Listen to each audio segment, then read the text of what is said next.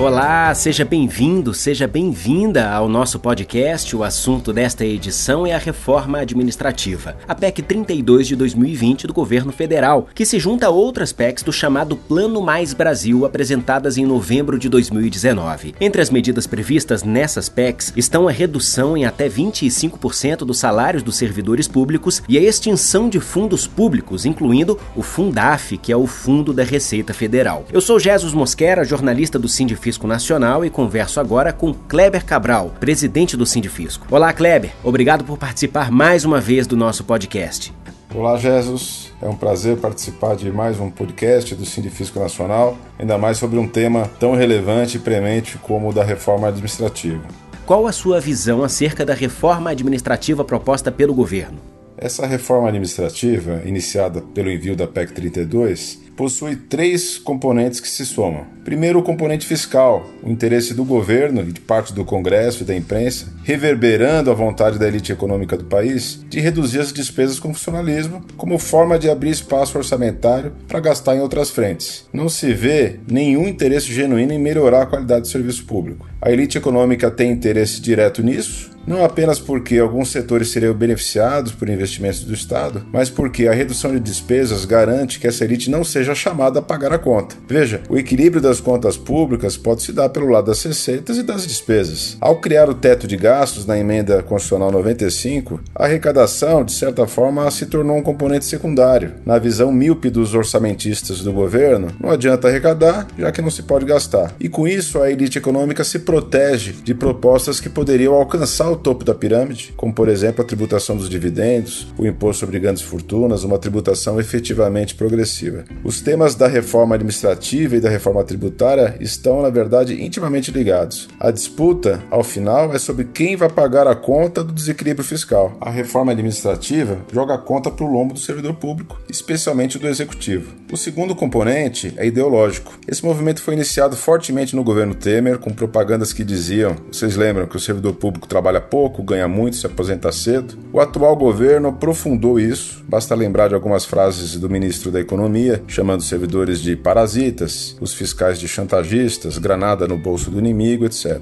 O Sindifisco tem inclusive uma ação judicial de danos morais contra o ministro. Isso o governo tem feito com amplo apoio da imprensa e de parcela majoritária do Congresso, capitaneada pelo presidente da Câmara, que é o principal puxador dessa reforma administrativa. Existe uma clara opção ideológica pelo massacre aos servidores públicos como vilões da nação, como se todos os problemas do país decorressem das despesas com servidores, no fundo da existência do próprio Estado. É uma ideologia anti-Estado. Há a intenção de transformar, na medida do possível, os servidores em serviçais dos governos de plantão e não mais servidores do Estado. E por fim, terceiro componente, o componente econômico-financeiro de diversas corporações empresariais de prestarem serviços no lugar do Estado. E essa possibilidade está prevista na PEC 32 para tudo aquilo que não for considerado função exclusiva de Estado. Percebe-se nessa discussão uma certa fixação em prejudicar o servidor público federal, embora haja estados e municípios em situação fiscal muito mais grave. Por que essa predileção?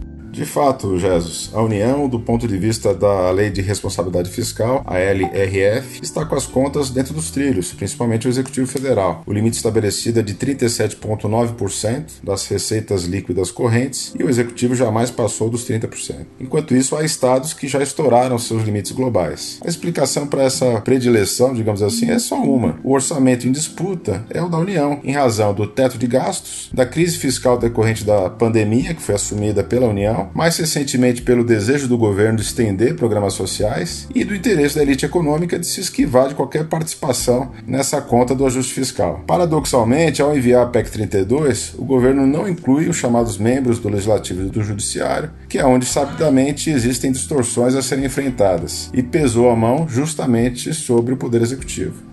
Como a PEC 32, caso seja aprovada, pode impactar na atuação dos auditores fiscais da Receita Federal?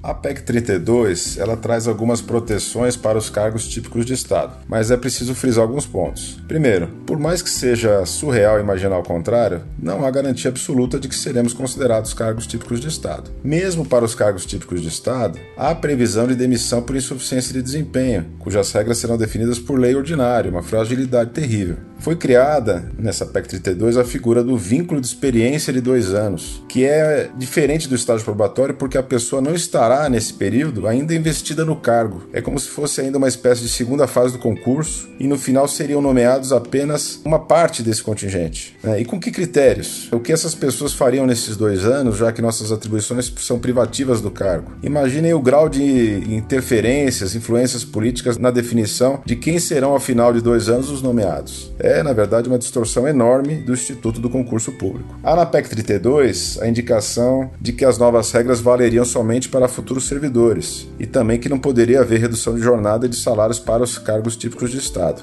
Mas já estamos vendo vários parlamentares em imprensa dizendo que isso é pouco, que tem que atingir os atuais também, que precisa pegar todo mundo. Isso pode ser alterado pelo Congresso. Ainda que atingisse somente os futuros, tenhamos clareza de que os futuros servidores enxergarão os atuais, nós, no futuro, como privilegiados. Claro, eles terão salários reduzidos, outros critérios para promoção, uma relação de estabilidade precarizada, e mais adiante virá uma segunda onda de reforma administrativa, com funcionalismo dividido. Os novos servidores não irão nos defender. Vimos isso acontecer com a reforma da Previdência. A paridade passou a ser vista, pelos novos, como um grande privilégio. A primeira cunha foi colocada lá na Emenda 41 em 2003. Depois veio o FUNPRESP e em 2019 os servidores já estavam divididos e sem força. E há ainda, na PEC 32, a criação de uma figura nova chamada cargo de liderança, como substituto dos cargos em comissão de hoje, mas está com uma figura totalmente aberta e que, diferente do cargo comissionado, que é para finalidade de direção e assessoramento, o cargo de liderança diz também que é para funções técnicas. Então isso nos traz a nós e a outros cargos típicos de Estado uma enorme preocupação do que será feito com esse tipo de cargo de liderança, que poderá ser utilizado muito mais do que é hoje com o cargo comissionado para finalidade de interferência política, partidária, econômica econômica, tudo aquilo que o país não precisa numa reforma administrativa.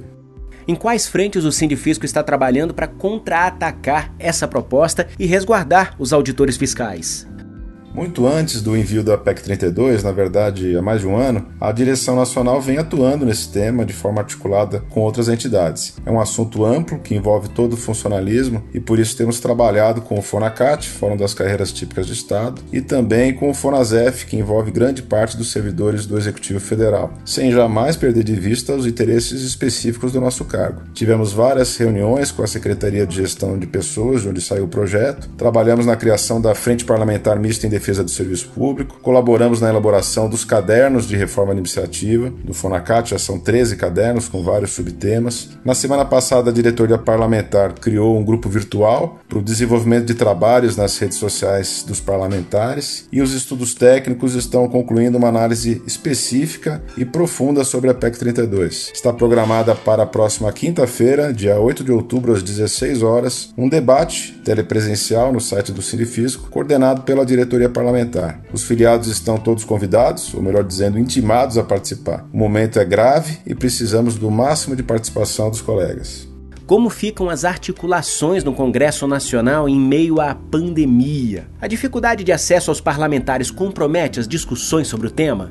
Compromete muito sim. Por mais que as ferramentas de reunião virtual sejam muito úteis, não substitui o acesso presencial aos parlamentares. Por isso, nossa iniciativa de fazer, dentro do possível, um trabalho parlamentar virtual. A diretoria parlamentar chamou uma reunião com as delegacias sindicais do país todo, montou um grupo de reforma administrativa para desenvolver ações em redes sociais para tentar, dentro do possível, compensar a falta de acesso presencial aos parlamentares. No caso da PEC 32, não há ainda relator definido, nem comissão especial formada, vai passar ainda pela CCJ sem prazo, embora o presidente da Câmara esteja sempre demonstrando muita pressa em votar. Na verdade, precisamos nos preparar para uma grande maratona. Além dessa PEC, devem ser enviados projetos de lei complementar, definindo os cargos típicos de Estado, criando uma espécie de novo RJU, depois leis ordinárias, onde estarão o detalhamento das maldades, redução do salário de ingresso, critérios para perda de estabilidade, etc. Portanto, é algo que deve tramitar no Congresso ao longo do ano de 2021. Ainda falando sobre a pandemia, que além de impossibilitar um debate mais aprofundado, complicou a situação fiscal do país. O governo pode usar isso de alguma forma como argumento para avançar com propostas que vão enfraquecer o serviço público?